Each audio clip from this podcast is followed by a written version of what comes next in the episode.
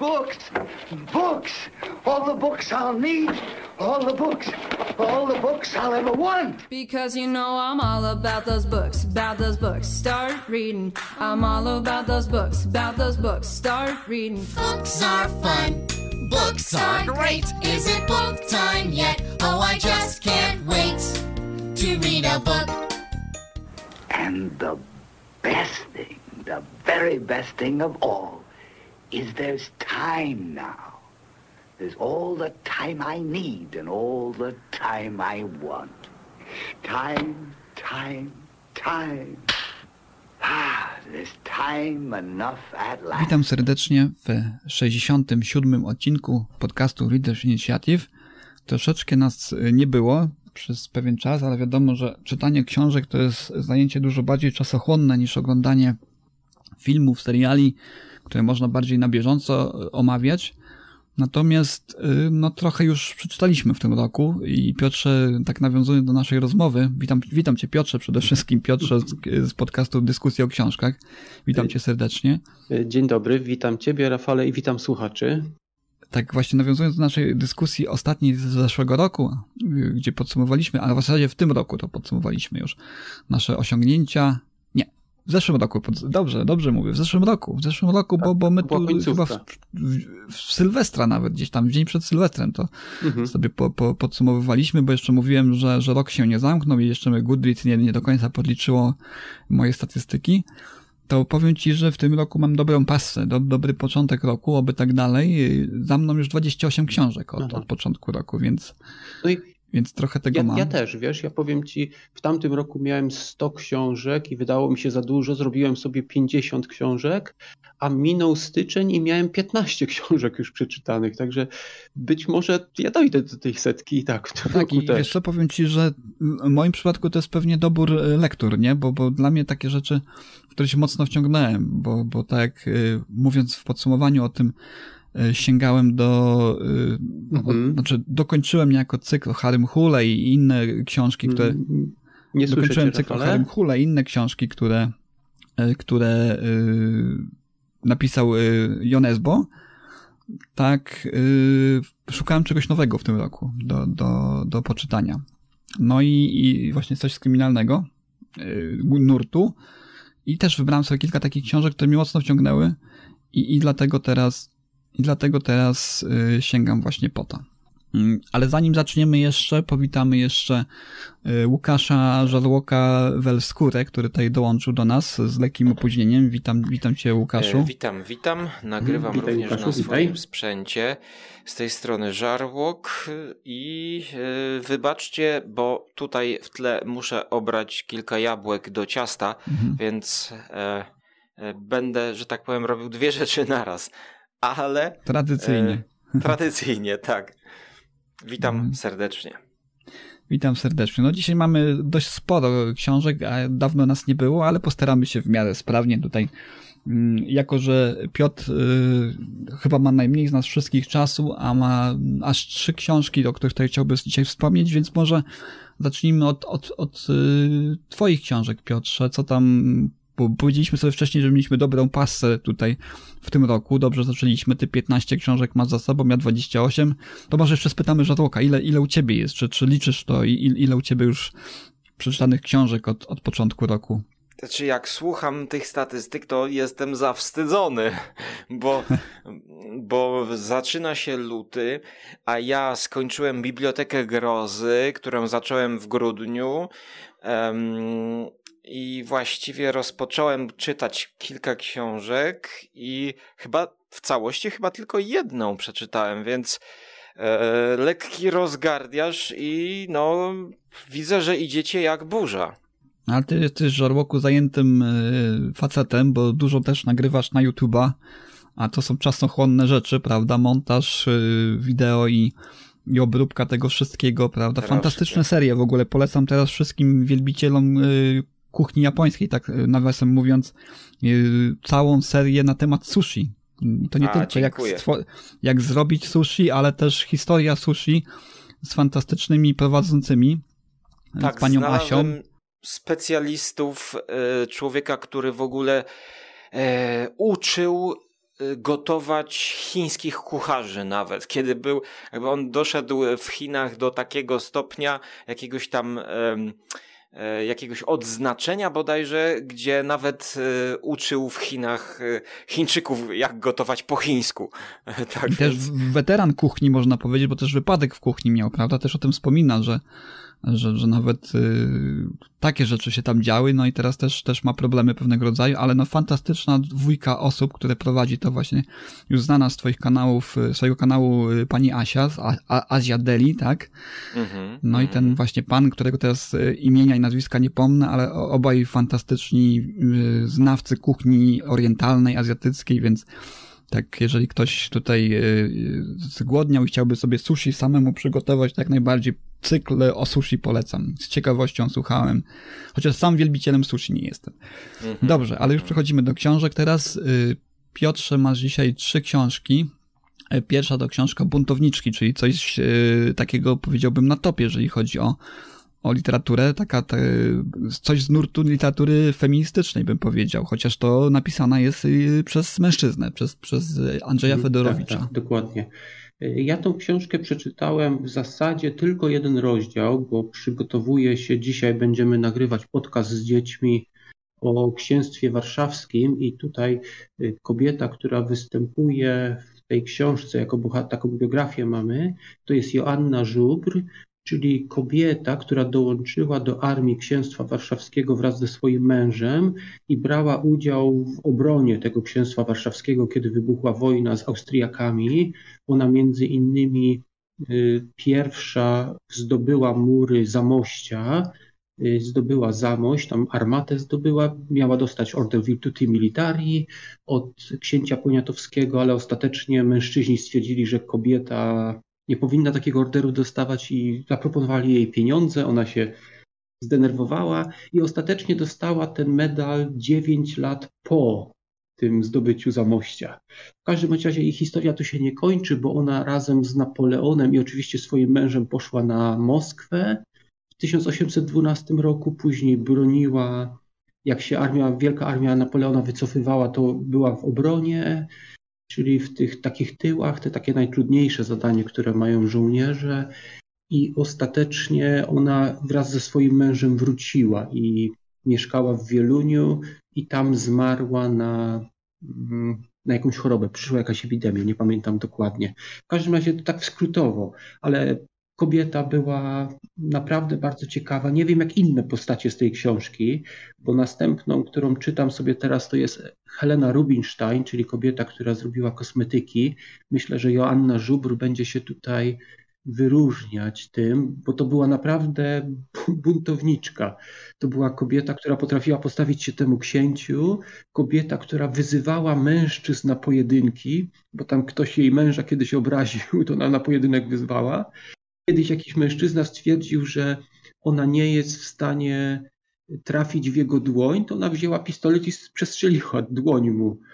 Tak więc to były inne czasy. Ale książka... bezkompromisowa. Tak. Na pewno kobieta, która nie dała sobie w kaszę dmuchać. Nie? Jest dużo takich fajnych epizodów, bo ona przez długi czas ukrywała to, że jest kobietą. Później to się wydało, ale początkowo ukrywała to i na przykład pewna kobieta się w niej zakochała, myśląc, że to jest taki młody, ładny jakiś żołnierzyk. Nie? Duże, także naprawdę bardzo ciekawa biografia, nie? Nie wiem jak reszta, bo tam książka zawiera, zaraz wam powiem, jest tutaj chyba z 10 różnych biografii, jest jakaś święta, poprzez właśnie jakieś pisarki jak Konopnicka, jest na przykład terrorystka, czyli Róża Luksemburg, jest Helena Rubinstein, i wiele innych osób, także myślę, że będzie ciekawe. Sądząc tą książkę po tej jednej biografii, którą przeczytałem, jest bardzo fajnie.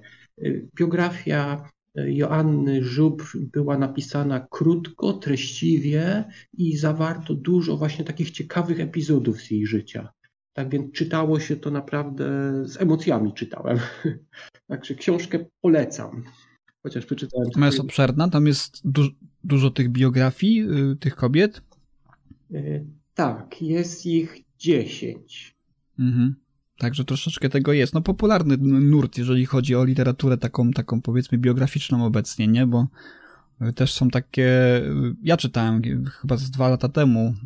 To jest cała seria w ogóle opowieści na dobranoc dla młodych buntowniczek. I to takie właśnie też opowieści o historii kobiet bardziej dla dzieci, tak? Próbujące w tą perspektywę dziecięcą niejako wejść do tego wszystkiego. Ale dużo jest właśnie tego typu serii. No, brzmi to ciekawie, na pewno gdzieś tam może po to sięgnę. No i też czekam na twoje nagranie. Być może więcej w tym nagraniu dowiemy się o tej postaci. To będziesz z dziećmi nagrywał, tak? Czy tylko do dzieci skierowane? Ja zauważyłem, że gdy z dziećmi omawiam jakieś wydarzenie, czyli na przykład bym omówił z dziećmi powstanie Księstwa Warszawskiego, jego przebieg, upadek i tak dalej, to jest nudna historia. Ale jak się opowie historię kogoś i w tle pojawi się Księstwo Warszawskie, to się zupełnie inaczej to słucha, nie? Także ja będę chciał opowiedzieć właśnie historię Księstwa Warszawskiego na podstawie jej biografii, nie?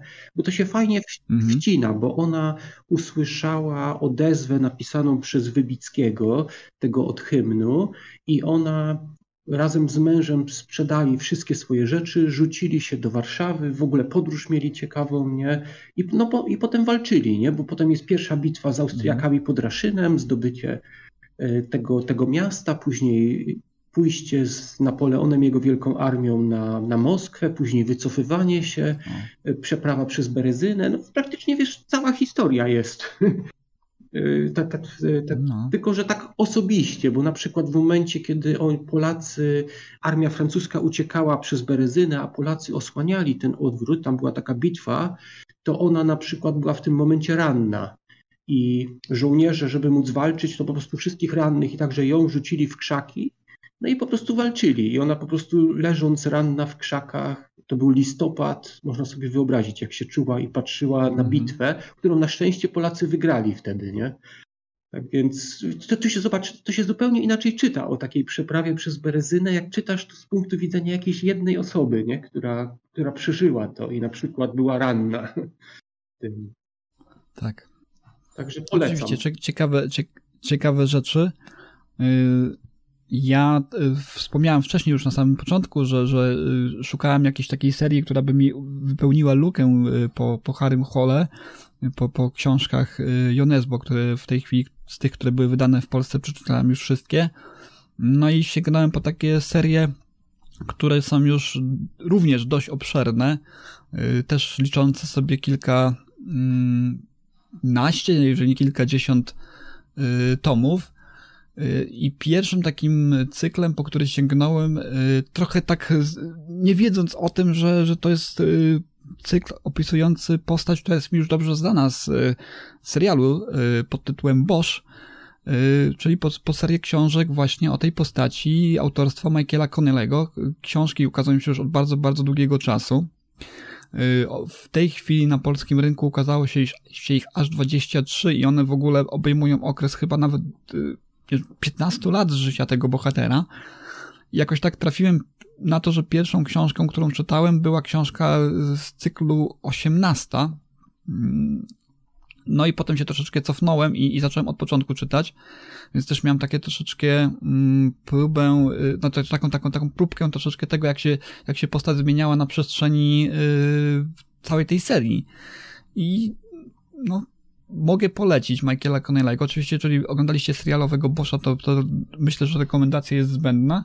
Natomiast dla ciebie, Piotrze, wydaje mi się, że to jest godna polecenia literatura dla ciebie i dla twojej żony, bo często wspominasz tutaj o niej, że ona też jest fanką literatury kryminalnej. Godna polecenia, bo to jest taki troszeczkę detektyw w starym stylu, bo ciebie trochę raził ten taki sposób życia Harry'ego Hole, który był takim pijakiem troszeczkę, osobą niedbającą o siebie, prawda, wiecznie w jakimś tam no, nałogu tkwiącą, w jakichś tam problemach takich bardzo, bardzo nie po drodze ci było z nim, a Bosch jest takim troszeczkę oldschoolowym bohaterem, gdzieś tam jedną nogą stojącym w nurcie literatury noir, ale jednocześnie jest takim skutecznym policjantem, bo na początku on jest policjantem, detektywem w Los Angeles śledczym, to też jest takim ciekawym tutaj elementem, ponieważ on zdaje się mieszka w Hollywood na początku i to jest taki troszeczkę ciekawy tutaj wątek, bo jest blisko właśnie tego blichtru całego. Tam bardzo często wspominane są miejsca właśnie z samego Hollywood, prawda, które no my dobrze znamy, chociażby z kina, prawda. Więc naprawdę niezwykle skuteczny detektyw, bezkompromisowy. 3 książki, które tutaj poczytałem, naprawdę miały świetną intrygę. Książki, które ja lubię, jeżeli chodzi o literaturę kryminalną, które mocno skupiają się na detektywie, dużo takich introspekcji detektywa jest, prawda, on też przeżywa swoje problemy osobiste z różnych przyczyn wynikające chociażby z tego, że ktoś na przykład na cel bierze jego przyjaciół i rodzinę w związku z prowadzoną przez niego sprawą, a sprawy, które prowadzi, są różne, bo i też sprawy korupcji, prawda, w szeregach policji z jednej strony, z drugiej strony na przykład sprawy seryjnych morderców, prawda, i naśladowców tych morderców. Także jest to cykl, który na pewno ma w sobie coś dla każdego, jeżeli chodzi o literaturę kryminalną. To jest taka pierwsza seria, po którą sięgnąłem, a drugą serią, na którą trafiłem tak jakby trochę też przez przypadek, to jest seria o Departamencie Q. Autorem jest UC Adler Olsen, mam nadzieję, że dobrze to czytam. No i tę serię zacząłem tak, jak powinno się ją zacząć, czyli od pierwszego tomu. Jest to autor duński, akcja osadzona jest oczywiście w Danii i powiem, że jest to coś bardzo, bardzo fajnego. Tam znowu mamy detektywów, parę detektywów w zasadzie i jednym z nich jest właśnie niejaki Mørck, który tutaj jest strasznie obsesowy, taki bardzo nieprzystępny, wulgarny i w związku właśnie z tym jego sposobem bycia, sposobem zachowania i również z wydarzeniem, które tutaj na samym początku otwiera tę książkę, czyli tym, że przeprowadził nieudaną akcję, w wyniku której on został ranny, jego przyjaciel również został ranny, 2 policjantów zdaje się zostało zabitych, jego przyjaciel leży sparaliżowany, no i też Mørck przeżywa bardzo mocno to, co się stało, bierze to na siebie, prawda, bardzo go dotknęło to, prawda, i troszeczkę też zmieniło tego bohatera. No i żeby się go trochę pozbyć, tak na odczep tworzy się taką troszeczkę figuratywną komórkę nazwaną Departament Q, której on ma się sam zajmować sprawami, które do tej pory nie zostały rozwiązane, czyli jakieś przedawnione, beznadziejne sprawy, które mają kilka lat, leżą i nikt nie ruszył ich do przodu. Ale on oczywiście zgadza się na to, ale mówi, że sam tego nie będzie robił, potrzebuje kogoś od przeglądania dokumentów. Początkowo on myśli sobie, że to będzie taka fajna emeryturka, odskocznia, że on nie będzie musiał wiele robić, się z wieloma ludźmi stykać, bo on za bardzo z ludźmi nie umie współpracować. No i zostaje mu przydzielony taki syryjski imigrant o imieniu Asad, który jest takim troszeczkę comic reliefem na początku, ale później okazuje się, że jest niezwykle skuteczny. I to jest takie troszeczkę motyw znany, prawda, z literatury kryminalnej, czyli mamy detektywa, jego pomocnika i taki na zasadzie takich kontrastów troszeczkę, bo to też 2 różne światy, prawda, Duńczyk i syryjski imigrant, który też ma jakieś tam, skrywa sekrety swoje własne, ale jednocześnie jest taką osobą, która się wszystkiemu dziwi, prawda, która poznaje ten świat, powiedzmy, europejski, troszeczkę z innej perspektywy, patrzy na to wszystko. Więc bardzo fajny ten duet. Jednocześnie przy tym humorze, który tutaj cechuje te wszystkie utarczki głównych bohaterów, jest to też bardzo poważny cykl, nie? Pierwsza sprawa jest taka porwania i uwięzienia takiej pani senator duńskiej, która się odbiła swego czasu głośnym echem, a później została oczywiście przedawniona. No i tutaj jest mocno, brutalnie też jest, prawda, bo mam i seryjnych morderców, i jakichś dewiantów, prawda, w książkach z tego cyklu, więc ja jestem zachwycony póki co, 2 tomy przeczytałem i też trafiłem, co ciekawe, na to, że te książki zostały zekranizowane. 4 pierwsze książki zostały zekranizowane i okazuje się, że druga książka, którą mam już za sobą, Zabójcy Bażantów, to jest duński hit wszechczasów filmowy. Ja obejrzałem do tej pory pierwszy tom, Kobieta w klatce, znaczy ekranizację pierwszego tomu Kobieta w klatce i jest to świetne, to jest takie troszeczkę, powiedziałbym, duńskie 7. Więc jeżeli lubicie jakieś takie kino inne troszeczkę od tego, co oferuje Hollywood, a jednocześnie gdzieś tam mocno w gatunku tkwiące, które lubicie, na przykład jak thriller, horror, dobrze napisane postaci, prawda, świetna intryga, no to jak najbardziej polecam. Te filmy są do obejrzenia na Amazonie, chociażby można sobie je wypożyczyć. I no, jestem ciekaw tych Zabójców Bażantów, bo tam też jest tematyka bardzo fajna. Jest taka grupa osób zamożnych, trzymających władzę w tym miasteczku, w którym się toczy akcja, z którą musi tutaj się zetrzeć właśnie samotny jakby detektyw wspomagany właśnie przez Asada, jego pomocnika Asada, tak się nazywa, nie wiem czy powiedziałem. No i oni też mają takie troszeczkę upodobania, jak nie wiem, czy pamiętacie takie filmy jak Hostel chociażby. To jest taka grupa osób, którzy są wysoko postawione i wszystko im wolno, tak? Myślą, że wszystko im wolno, i z drugiej strony właśnie taka bezkompromisowa para, która chce ich po prostu pogrążyć, tak? Która chce ich, ten proceder, którym oni się parają, żeby ukrócić, nie? Jest im bardzo trudno, bo... Tak? Kim są te tytułowe bażanty? Co to? Zabójcy Bażantów to wywodzi się od tego właśnie, od tej grupy, bo oni tam na początku oczywiście, oni w ogóle sobie biorą za wzór, tam jest w ogóle cechą tych dwóch książek, przynajmniej nie wiem, czy to będzie dalej, to jest to, że akcja zazwyczaj toczy się na dwóch płaszczyznach czasowych, odległych od siebie dość, nie? I tutaj mamy w Zabójczych Bażantów mamy tą grupkę, która się poznaje w takim internacie, jeszcze jako młodzież, i oni są zafascynowani właśnie przemocą, ich wzorem, ich ukochanym filmem, który tak jakby kultywują. Dla nich jest to pewnego rodzaju rytuał, oglądanie to jest Mechaniczna pomarańcza. Oni się na tym wzorują, no i potem oczywiście wyrastają, bo to są dzieci bogatych ojców, rodzin, prawda, wywodzące się z elity, i oczywiście też zyskują fortuny i mają ogromne wpływy tam, gdzie działa właśnie Mørck, właśnie w szeregach policji, korupcja wśród polityków i tak dalej, także jest bardzo trudno z nimi walczyć. I w zasadzie druga część jest tylko po części kryminałem. Natomiast no, główną osią tej intrygi jest to, że po prostu tutaj Mørck próbuje znaleźć na nich jak najwięcej haków i żeby wreszcie im się przeciwstawić. A Zabójcy Bażantów, no oni zaczynają początkowo od takich polowań na egzotyczne zwierzęta, a później no to sobie możecie już dopowiedzieć co robią, jakie mają tam inne upodobania perwersyjne, i które też gdzieś jakoś się wiążą z tym takim atakowaniem osób bezbronnych, prawda, porywaniem i tego typu rzeczami. Więc ja też już mam ten na celowniku, może nawet dzisiaj sobie obejrzę drugi ten film Zabójczy Bażantów, drugą część ekranizacji, która, tak jak wspomniałem, no jest tutaj hitem wszechczasów, podobno duńskim, który w momencie, kiedy się ukazał, to pobił wszystkie hollywoodzkie produkcje, które były na ekranach kin w Danii w tamtym momencie.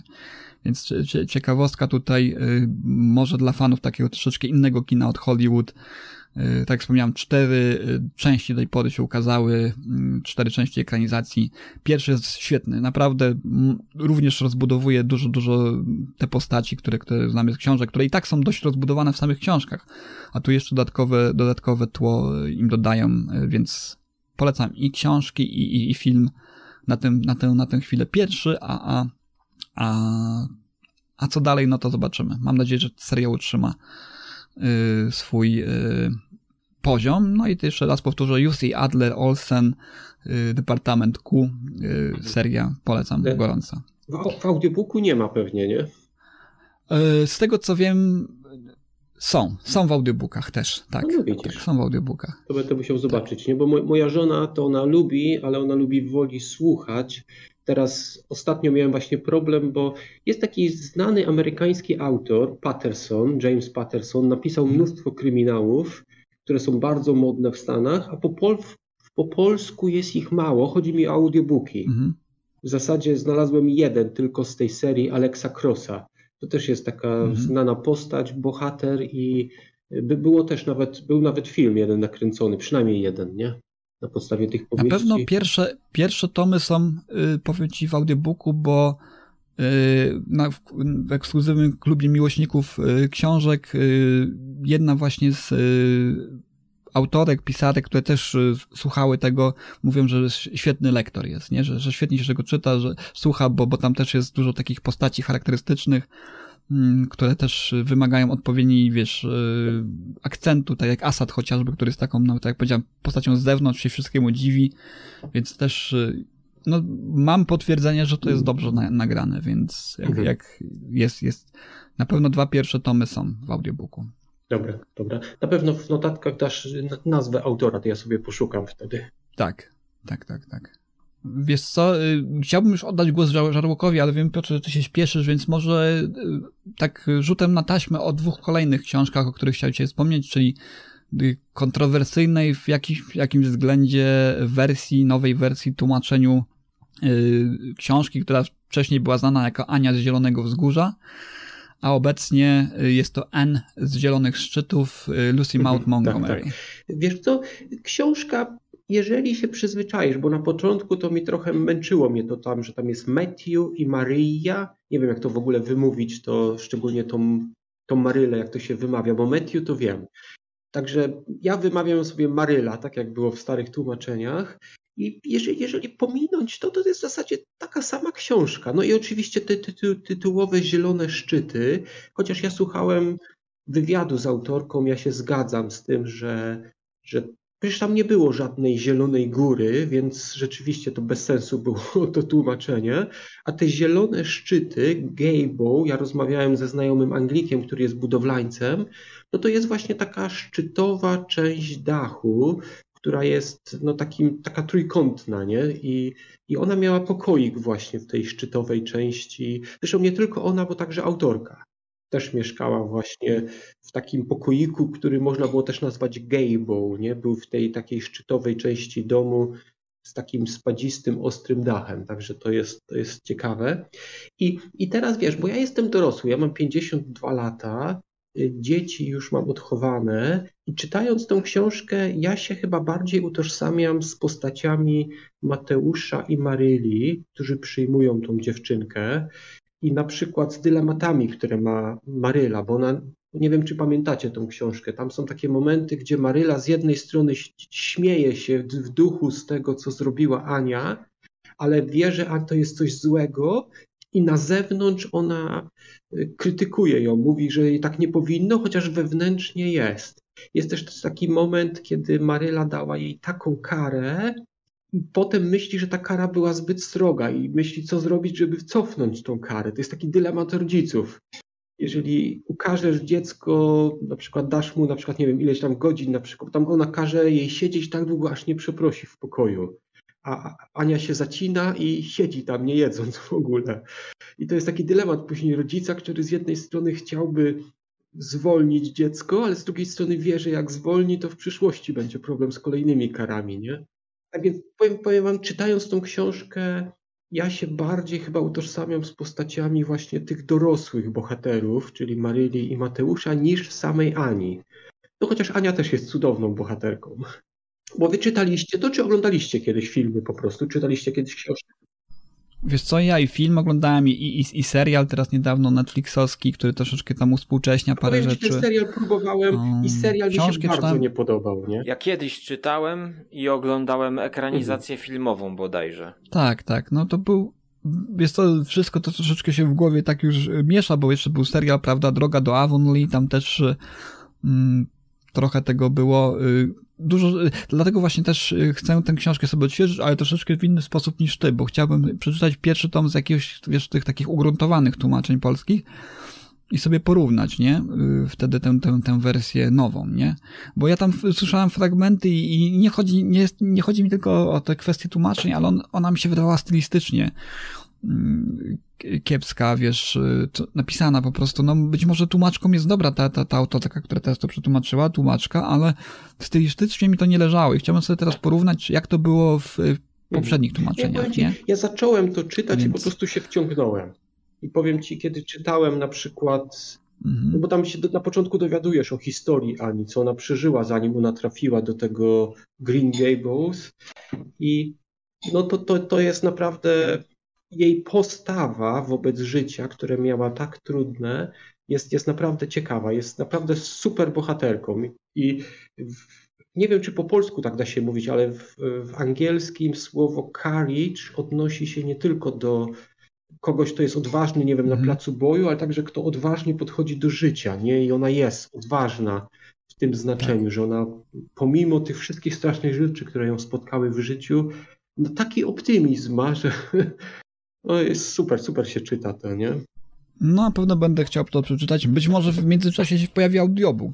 Bardziej przyznam szczerze, że w przypadku tej książki by mi to pasowało, bo nie jest to na pewno na, wiesz, ścisłej czołówce mojej listy książek do przeczytania w tej chwili, więc liczę na to, że się audiobook pojawi. No, poprzednie wersje tłumaczenia są dostępne też w różnych wariantach w formie audiobooka, więc w międzyczasie może sobie odświeżę właśnie którąś z wcześniejszych wersji w formie audio, a do tej wrócę, kiedy być może wydadzą tę wersję nową, nie? No jeszcze Pana Samochodzika masz, bo Pana Samochodzika nigdy za wiele, więc sięgnąłeś po jedną z tych książek, które nie są pisane przez autora, a są z tego tytułu cię zaciekawiły i mnie również, zwrócił moją uwagę, że dotyczą Lalki Bolesława. Pojawia się nowy, młody bohater i po prostu stary bohater niejako przekazuje mu pałeczkę i co się nie udało. I co podobnie chcieli w Star Wars zrobić, nie? Że też pojawia się nowa bohaterka, która... I to też starzy... Ci, którzy znają stare Star Wars, też nie chcieli tego przyjąć, nie? I podobnie tutaj. Powiem ci, jeżeli znasz Lalkę i kochasz tą powieść, książkę się fajnie czyta właśnie pod tym kątem. Zagadka jest ciekawa. Mamy w ogóle postacie, które są współcześnie, które odgrywają rolę jakby. Jest przestępca, który odgrywa rolę postaci z przeszłości, czyli na przykład Rzeckiego, ma nawet psa, który ma na imię Ir i wszystko, także to się łączy. To mi się podoba, to pod kątem właśnie jest książka, jest zrobiona dla kogoś, kto lubi Lalkę i wydaje mi się, że ludzie, którzy lubią Lalkę, czy wręcz kochają, to ta książka może im się spodobać, nie? No bo Pan Samochodzik, kolejne tomy Pana Samochodzika, te, które były już pisane przez kontynuatorów Nienackiego, to bardzo często były pisane przez ludzi, którzy niekoniecznie byli dobrymi pisarzami, ale mieli takie swojego konika na jakimś punkcie, nie? No i tutaj Jakub Czarny to też wyczytałem, że on no, interesuje się tymi sprawami. Tutaj bardzo wielu pisarzy, którzy to robili później, oni po prostu wykorzystywali tę rampę, jaką była seria, żeby po prostu jakąś historię, która ich pasjonowała z przeszłości, prawda, czy jakąś fantazję która ich frapowała, nie, sobie gdzieś tam zawrzeć w ramach tej serii i tak troszeczkę bezkarnie, no bo grunt już jest przygotowany pod to, nie, ludzie i tak kupią, fani pewnie się i tak zainteresują, a tutaj można przy okazji jakąś taką ciekawą historię powiedzieć. I tak mówisz, oni niekoniecznie są dobrymi pisarzami, ale pomysły mają ciekawe, nie, na tę kontynuację. Tak, na pewno, wiesz co, znaczy, słuchaj, nie podoba mi się to jako kontynuacja, ale czy to jest źle napisane? Nie powiedziałbym, po prostu jest inny bohater, ja po prostu, wiesz, ja nie lubię takiego zabiegu, który czasami stosują niektórzy pisarze, że ty czytasz książkę, poznajesz jakiegoś bohatera, kupujesz drugi tom na przykład trylogii i wydaje ci się, że będziesz miał kontynuację, a autor wybiera sobie jakiegoś innego bohatera i opowiada ci jego przygody, nie? Ja nie lubię czegoś takiego i tutaj mamy właśnie coś tego typu, czyli to mi się nie podoba, ale książka nie jest źle napisana.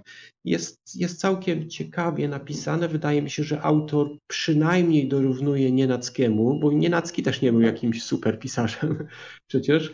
Także zdolności pisarskie ma przynajmniej podobne, jeżeli nie lepsze, ale tak jak mówiłeś, na pewno widać w nim kogoś, kto się zna na literaturze.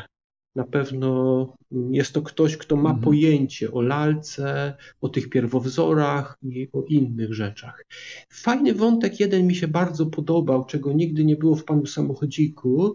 To jest kwestia tego, jak zagadki pozostają do naszych czasów. Czyli ktoś tam na przykład ileś wieków temu pozostawił jakąś blaszkę i teraz ta blaszka dotrwała do naszych czasów, nietknięta i detektyw może dzisiaj ją obejrzeć sobie, ale przecież mijały te wieki, różne rzeczy musiały się dziać i on tutaj porusza właśnie ten wątek. Jest jeden z bohaterów, który pochodzi z rodziny żydowskiej, ma jedną z części tej blaszki, która jest ważna dla historii i dochodzi właśnie do II wojny światowej. On znajduje się w getcie w Warszawie, próbuje wyjść z tego getta i ta historia też jest związana właśnie z tą blaszką, co się później z nią działo. Także ten wątek był ciekawy, którego nie było chyba w Panu Samochodziku zawsze, nie? Trochę taka kapsuła czasu. Tak. Nie, bo wiesz, bo w tych filmach takich jak na przykład Indiana Jones też ma ten problem, że te artefakty ze wskazówkami z przeszłości pozostają nietknięte do naszych czasów, co wydaje się takie no, nieprawdziwe. Bo tak nie mogło być, bo przecież musiało się zdarzyć dużo rzeczy. Musieli przyjść wcześniej jacyś złodzieje, coś przestawić, zmienić i... A tu wiesz... Ciężko w to uwierzyć, tutaj... nie? Mhm. Tak. A tutaj się właśnie zajęli właśnie tego typu problemem, jak to się stało. Zresztą właśnie się zastanawiałem, czy wątek nie jest troszeczkę z tego, z Indiana Jonesa wzięty, bo nie wiem, czy pamiętacie, w pierwszym Indiana Jonesie tam jest ten medalion z napisem, jest bardzo ważny i łapie go pewien Niemiec i odbija mu się rękę, przypala mu się. Mhm. I ten podobny wątek jest tutaj właśnie zastosowany, że pewien człowiek próbuje ukraść tą blaszkę, ale blaszka wpadła do ognia i ta blaszka przypala mu się, także... Ktoś ma blaszkę, a ktoś inny ma odbitą tą blaszkę na ręce.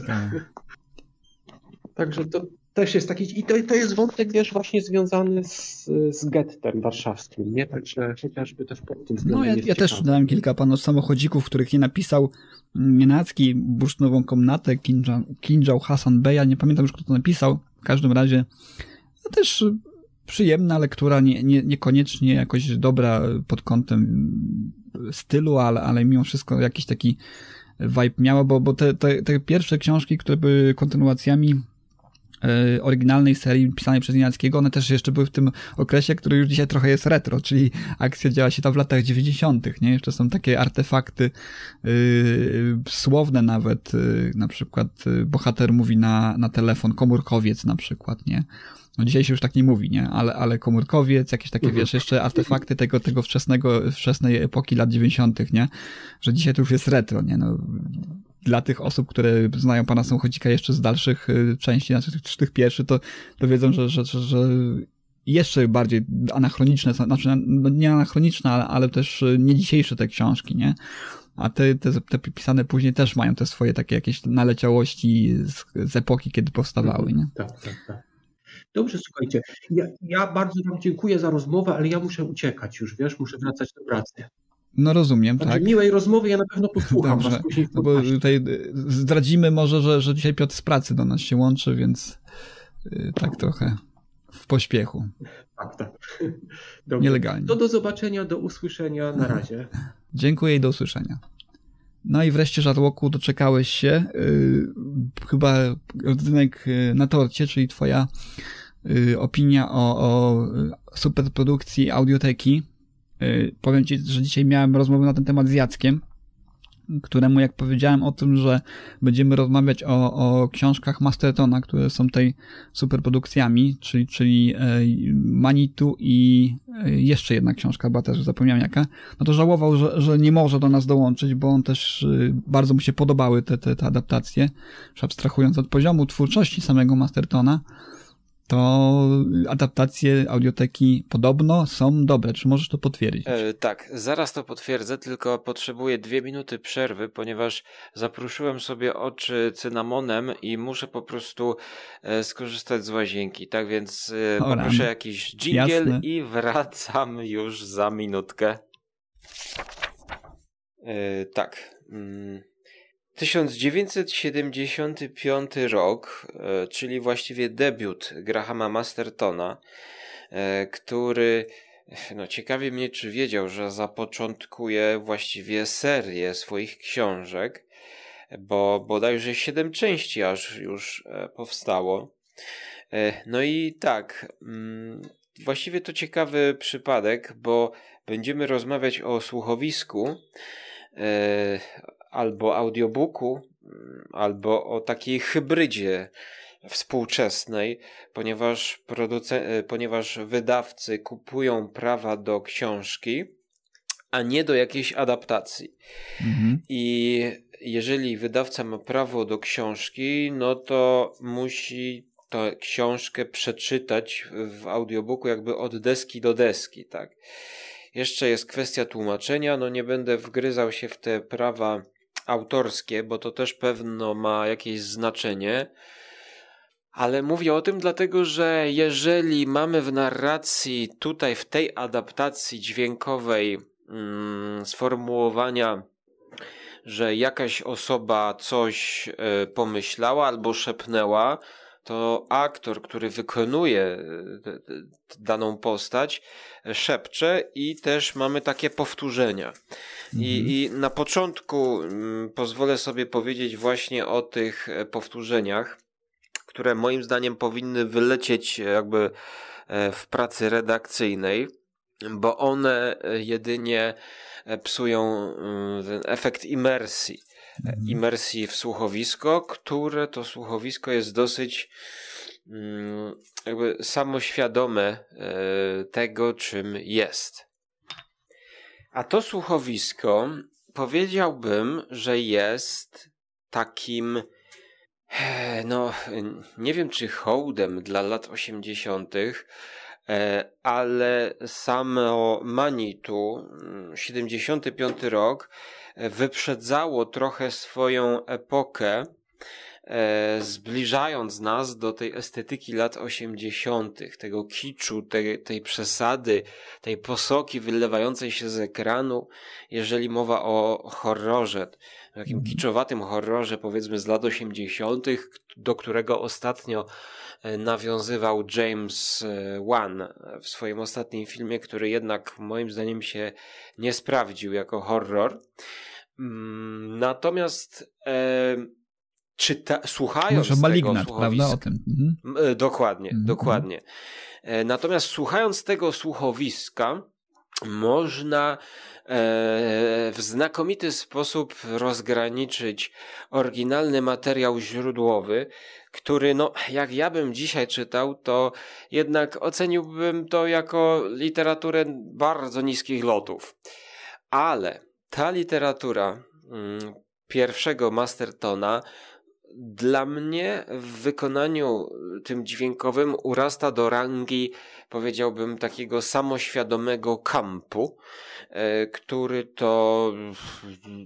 które to dzieło nawiązuje właśnie do tego kiczu lat 80., jest wypełnione przesadą zarówno w grze aktorskiej tych ludzi.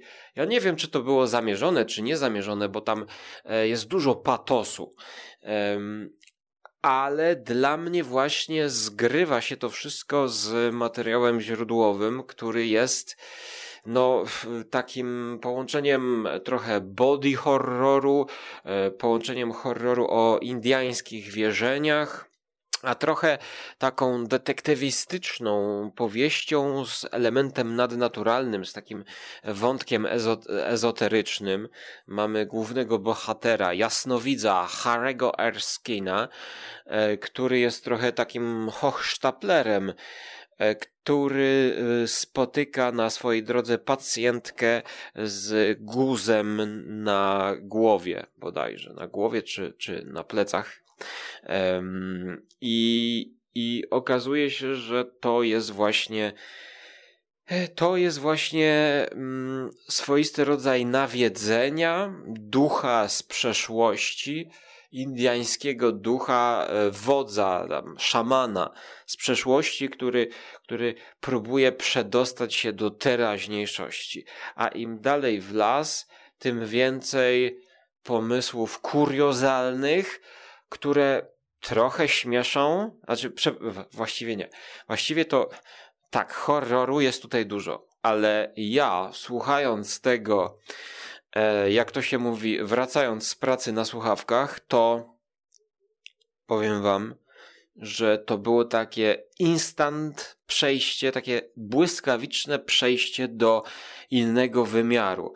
Przeniesienie się do poziomu świata totalnie wyobrażonego, skonstruowanego sztucznie, do świata, w którym jakby jest tylko rozrywkę, tylko przesada, tylko umowność. O, tego słowa szukałem. Tutaj wszystko wydaje się być umowne, ale z drugiej strony zdawałem sobie sprawę, że ta umowność pojawia mi się w głowie dzięki tej formule. Dzięki tym dźwiękom, dzięki znakomitej muzyce, która tutaj nawiązuje właśnie do lat 80., czasami do giallo może, ta do slasherowej muzyki, ta muzyka robi robotę. No i słuchałem sobie to jako taka eskapistyczna rozrywka, ucieczka od rzeczywistości i to się sprawdzało. W grudniu, kiedy tego słuchałem, to miałem jakieś drobne zastrzeżenia w kontekście doboru aktorów do poszczególnych ról. Niektóre decyzje są perfekcyjne, w mojej opinii, ale kilka ze swojego takiego, no nie wiem, powiedzmy reżyserskiego punktu widzenia ja bym zdecydowanie zmienił. Szczególnie tutaj nie podobało mi się końcowa walka z demonem, kiedy wezwany jest szaman, indyjski szaman, który żąda sobie dużej ilości kasy, żeby w ogóle wziąć udział w swoistym egzorcyzmie kobiety, która już ma tego garba na plecach tak dużego, no bo zaraz wyjdzie z niej ten szaman indyjski z przeszłości, więc jest szaman, kontra jasnowidz, kontra kobieta, kontra jeszcze chirurdzy, którzy próbowali ją operować i coś z tym zrobić i to wszystko dzieje się w szpitalu, no więc... Jeżeli my tak na chłodno zanalizowalibyśmy samą literaturę Mastertona, tej pierwszej powieści, tak? Bo potem Masterton szedł w różne strony. No wiemy, że Masterton to jest taki pisarz horroru, który no nie oszczędza w środkach, można by powiedzieć. To ten materiał no, dla mnie jest cienki. Dla mnie byłby męczący, byłby zbyt pusty po prostu.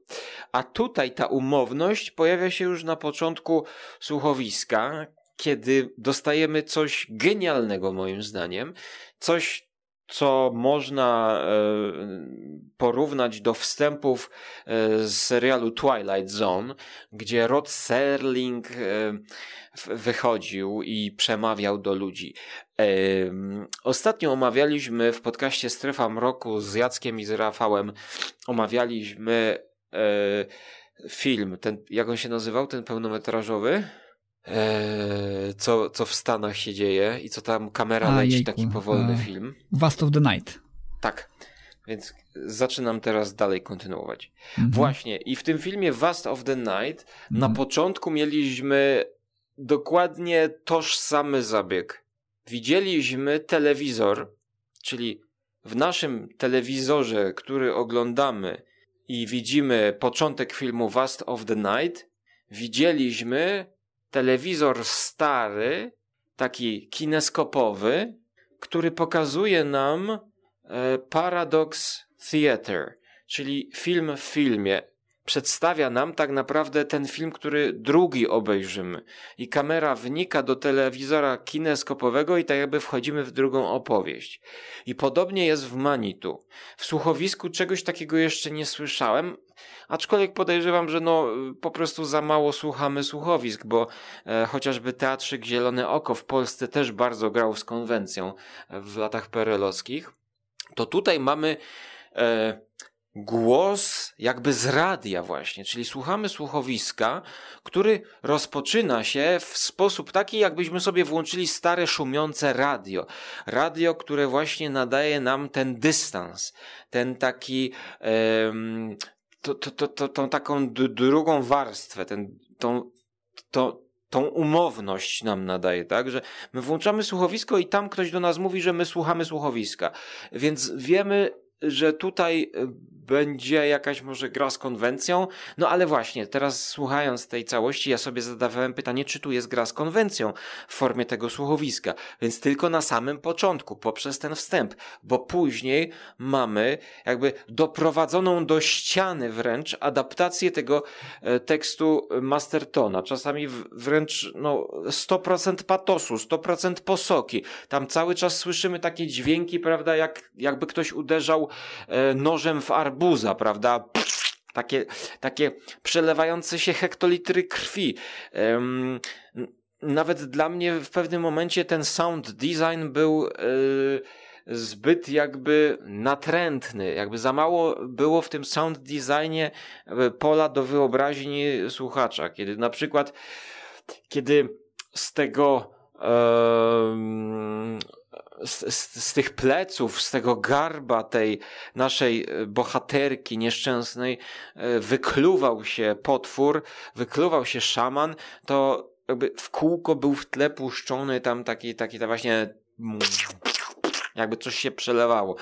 No i ale to są takie drobne dla mnie uwagi.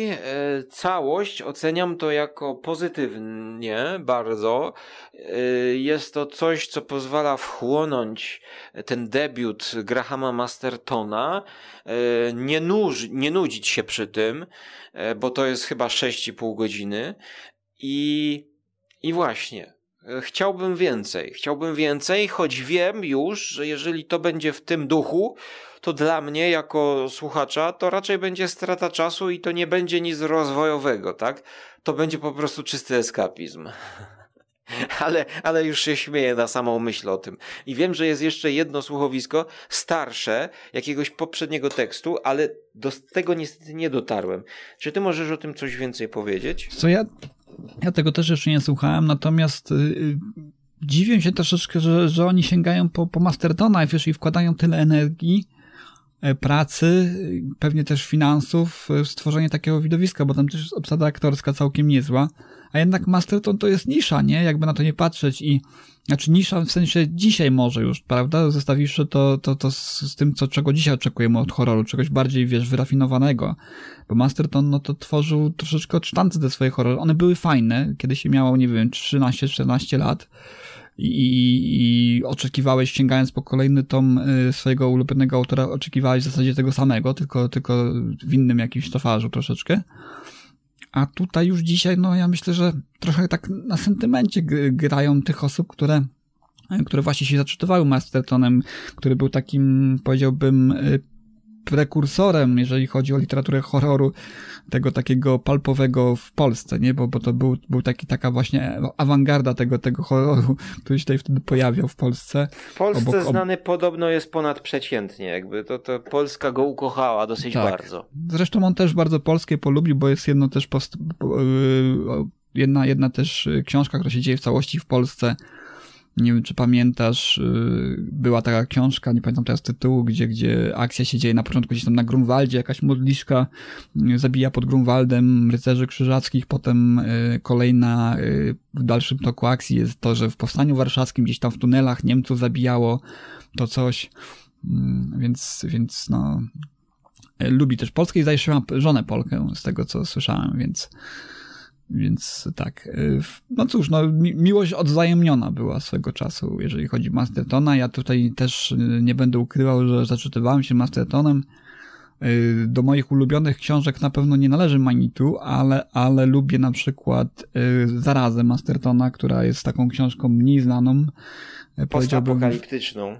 Znaczy taką Apokalips Now, nie? Jakby, że po prostu no tak. Wybucha zaraza i dziwię się, że tej książki nie wznowiono, biorąc pod uwagę, że mamy tutaj pandemię i wszelkiego rodzaju książki są wznawiane, które nawiązują w jakiś sposób do jakiejś takiej globalnej zarazy, epidemii. Tę książkę tak, bardzo lubię. Zaraza była dosyć ciekawa, jak ją kiedyś czytałem. Tak, inna właśnie książka w jego dorobku trochę, nie? Taka, wydaje mi się z tego, co, o ile mi pamięć nie myli, lepiej napisaną książką, bo miała mega pesymistyczne zakończenie swoją drogą. Więc Zarazę bardzo lubię. Lubię bardzo Wojowników Nocy, zdaje się, czy Wojowników Snów. Nie wiem, czy pamiętasz, była taka seria. Cała tak, książka, pamiętam, która, ale nie czytałem. Która mi się kojarzyła mocno z jedną z części z serii filmów o Fredrym Kruegerze, gdzie tam w tej właśnie części, chyba też się nazywała Wojownicy Snu, a może mieszam teraz te dwa tytuły. W każdym razie pamiętasz, była taka część o Fredim, w którym ci bohaterowie nawiedzani przez niego we snach mieli różne supermoce i walczyli z nim w jakiś tam sposób. No i właśnie ci Wojownicy Nocy Mastertona, zdaje się, też o ten sam opierają się pomysł. Nie wiem, kto był pierwszy w sumie, ale też walczą z różnego rodzaju demonami, właśnie przynosząc się na tę płaszczyznę snu. Więc ten serię książek, z tego co pamiętam, bardzo lubiłem. No i trzeci taki, który też dzisiaj byłby dużo bardziej na topie, powiedziałbym, powieść, czyli Diabelski kandydat.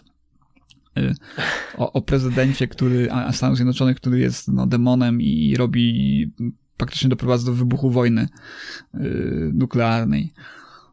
Więc tak, tą książkę też pamiętam, ale świata też z pogranicza horroru i polityki, nie?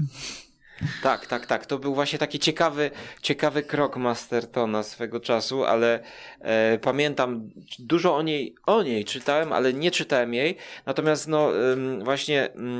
tych jeźdźców nocy, tą całą serię, dobrze mówię, nie jeźdźcy? Wojownicy nocy czy coś takiego. Wojownicy. Trzeba teraz poszukać. Mm-hmm. Tak. Mhm, ale... Tak. Ja wyróżniłbym Dziedzictwo Mastertona.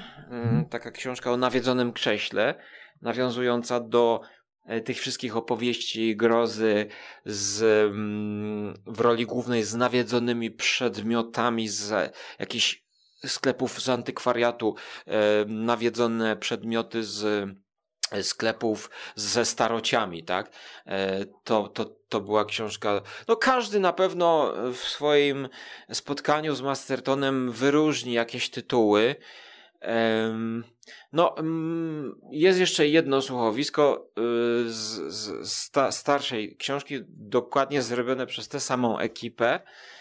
To znaczy aktorzy są inni, ale ten sam wydawca. Więc można pomyśleć o zerknięciu, bo to jest audioteka. Więc czemu nie? No tak.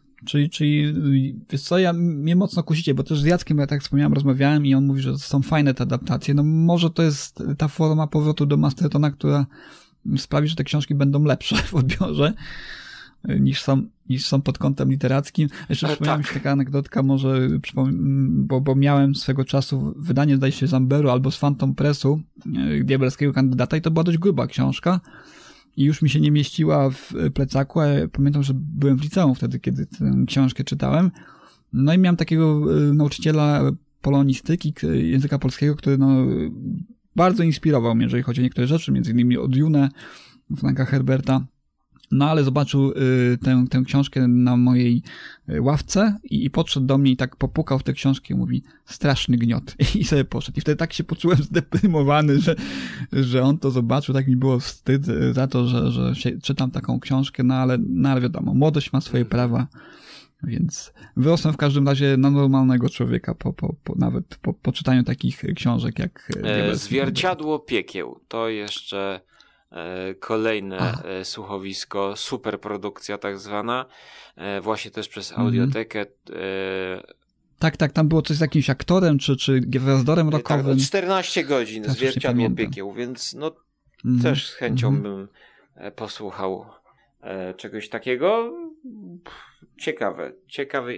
Jestem zaciekawiony, bo chociaż dla mnie Manitou to jest perfekcja, jeśli chodzi o to słuchowisko, jeśli chodzi o kamp taki i przesadę, bo na początku tego ja wchodziłem w tę opowieść, ale w pewnym momencie miałem takie odczucie, że tego jest już za wiele.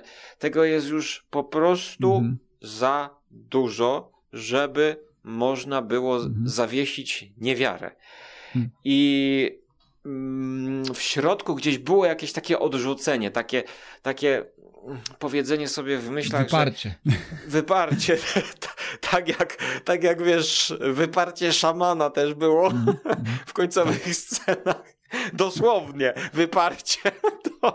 To powiem ci, że potem już jak włączałem to na słuchawki i słuchałem, to naprawdę ja prychałem śmiechem, nie mogłem powstrzymać śmiechu i to idąc po ulicy po prostu, bo co kolejne akapity to było coraz więcej absurdów wręcz, znaczy, może nie tyle, że absurdów, że coś się nie kleiło do kupy, tak, ale...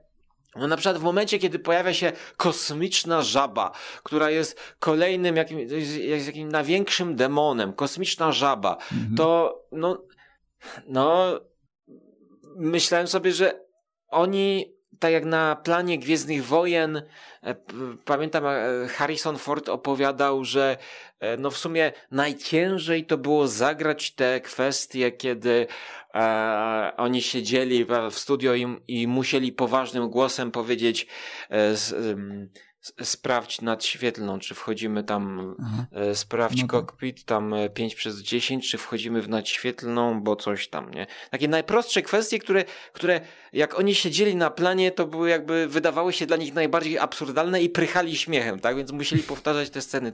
To ja sobie tak tutaj wyobrażałem, że no nie ma szansy, żeby oni to po prostu nagrywali bez prychania śmiechem. No, musieli w montażu potem, podejrzewam, no, żałuję, że nie ma jakichś bloopersów na przykład, bo gdyby oni jeszcze dołożyli pod koniec tego słuchowiska bloopersy, jak oni się tam śmieją na planie, nie wiem, coś improwizują, sobie żartują, to dla mnie to byłaby wisienka na torcie, gdzie ja bym już powiedział, no 10/10 to jest rewelacja, że coś takiego zrobili, bo na wstępie zrobili właśnie taką grę z konwencją. Brakowało mi tych bloopersów. Natomiast podejrzewam, że brak tych bloopersów, no to jest też trochę kwestia tego, że inaczej nagrywa się te słuchowiska. Podejrzewam, że każdy aktor tutaj jest odosobniony, przychodzi samemu, nie widzi, z kim w ogóle toczy dialog. Tak. Przeciwnie do polskiej starej szkoły słuchowiskowej, gdzie no, nagrywało się to często tak, że i aktorzy byli w jednym studio i facet dźwiękowiec, który symulował dźwięki, też był w tym samym studio i oni wszyscy siebie widzieli, tak? I ta współpraca na planie słuchowisk właśnie, czy to Teatrzyk Zielone Oko, czy to seria kryminalna, to wszystko też tworzyło taki bardziej zgrany klimat tych ludzi na planie, bo oni się widzieli, oni na bieżąco reagowali, a tutaj czuć, że jest taka syntetyczność tego słuchowiska współczesnego, gdzie te poziomy nagrane są tak, że wprost mówi ci do ślimaka, do małżowiny usztej, słyszysz, że ci aktorzy są przy tobie, ale właśnie powiedziałbym, że pod względem technicznym to jest no aż za dobrze zrobione. Nie ma tego brudu. No oczywiście no, czasy dzisiejsze są takie, że tego się wymaga. Ale no właściwie tak, już nie będę się powtarzał. Chciałbym bloopersy, bo na pewno musiały jakieś... Na tym skończymy. W tej chwili mam nadzieję, że cynamon, który dostał się do twoich oczu w trakcie twoich ekwilibrystycznych, kulinarnych czynności przy jednoczesnym nagrywaniu, nie wyrządził szczególnie wielkich szkód. Mam nadzieję, że wszystko już dobrze. W każdym razie jeszcze raz dziękuję ci. Fajnie, że udało nam się nagrać, bo dawno nie spotykaliśmy się w tym gronie i w Reader's Initiative, także dziękuję serdecznie. No, mam nadzieję, że dla naszych słuchaczy też tutaj mały zestaw fajnych polecajek dzisiaj umieściliśmy. No i to chyba na tyle. Myślę, że możemy się pożegnać i życzyć oczywiście wszystkim naszym słuchaczom doskonałych lektur. Oczywiście jak zwykle zachęcam do odwiedzenia kanału Żarłok TV. Również audycje Skóry, również na Spotify, prawda, można wysłuchać z gatunku właśnie opowieści horrorowo-literackich, między innymi. Więc serdecznie zapraszamy, oczywiście jak zwykle linki, gdybyście chcieli trafić w łatwy, szybki sposób do poszczególnych audycji, znajdziecie w opisie odcinka, a ja jeszcze raz tobie, Łukaszu, serdecznie dziękuję i do usłyszenia. Ja dziękuję i jeszcze na zakończenie powiem, że jeżeli ktoś chciałby posłuchać trochę moich wypowiedzi i recenzji tych starych słuchowisk, to zapraszam właśnie do audycji z Kury. Na konglomeracie podcastowym są odcinki publikowane z poślizgiem dla patronów wcześniej, ale filmy zimowe, seria filmów zimowych, już 52, 3, 4 odcinek i właśnie jakby podmieniłem tam filmy z słuchowiskami. Ja omawiam kilka starych słuchowisk z przykładami, więc jakby w montażu można też posłuchać fragmentów tych słuchowisk, a to z lat 50., 70., czy z 2013 roku, bo dotarłem do kilku słuchowisk o tematyce zimowej, właśnie polskich, tego starego typu, tak? Gdzie jakby słuchowisko było jeszcze pisane po to, żeby być słuchowiskiem, pomimo nawet, że było adaptacją opowiadania jakiegoś. I tam znalazłem kilka bardzo ciekawych pozycji, więc jeżeli chcielibyście co nieco o tej formie, no to właśnie zapraszam do ostatnich odcinków z cyklu Filmy Zimowe. Również bardzo serdecznie dziękuję za zaproszenie do Reader's Initiative, no i mam nadzieję, że usłyszymy się w przyszłości, bądź zobaczymy na Żarłok TV. Cześć! Dziękuję również i do usłyszenia. There's so many books to choose. Get on board, you just can't lose. Books expand your mind, it's true. Reading books is good for you. I love reading. Oh, I'm going down to the library, picking out a book, check it in, check it out.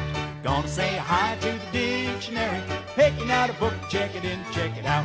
I'm going down to the library.